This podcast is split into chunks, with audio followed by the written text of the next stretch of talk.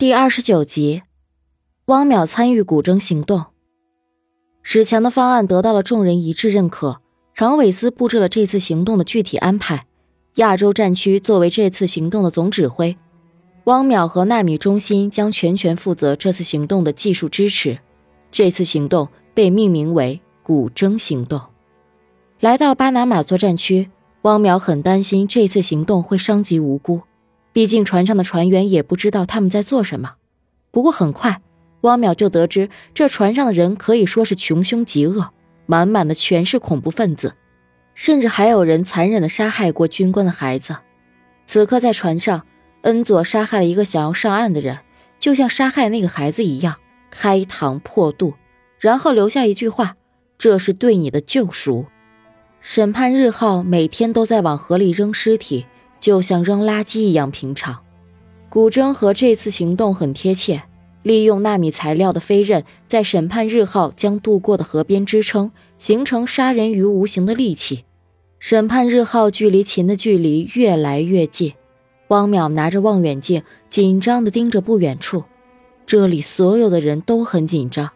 进入了二十秒的倒计时，指挥官告诉汪淼，一切很快都会过去，不用担心。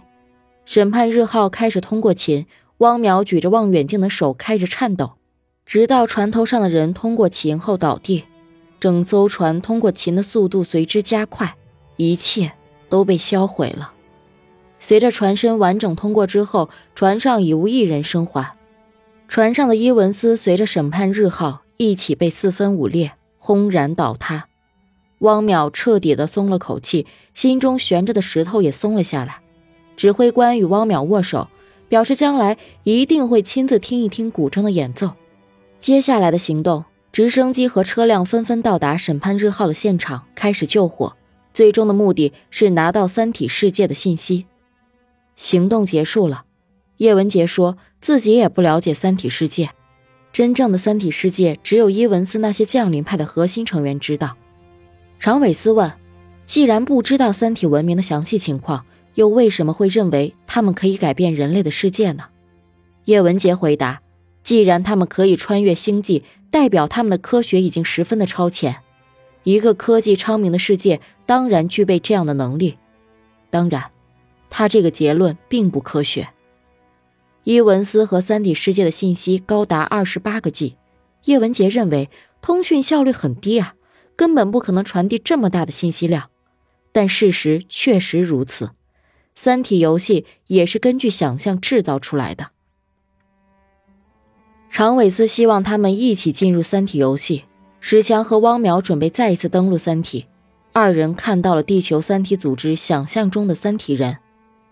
他是这里的监听员。收到叶文洁当初的信息之后，他便向地球发出了不要回答的警告。为了不虚度一生，他背叛了自己的文明。三体人想要占领地球，并且将会明确禁止人类生育，那将意味着毁灭。监听员并不喜欢这样的三体世界，地球承载了自己所有的希望，他是三体世界中的拯救派。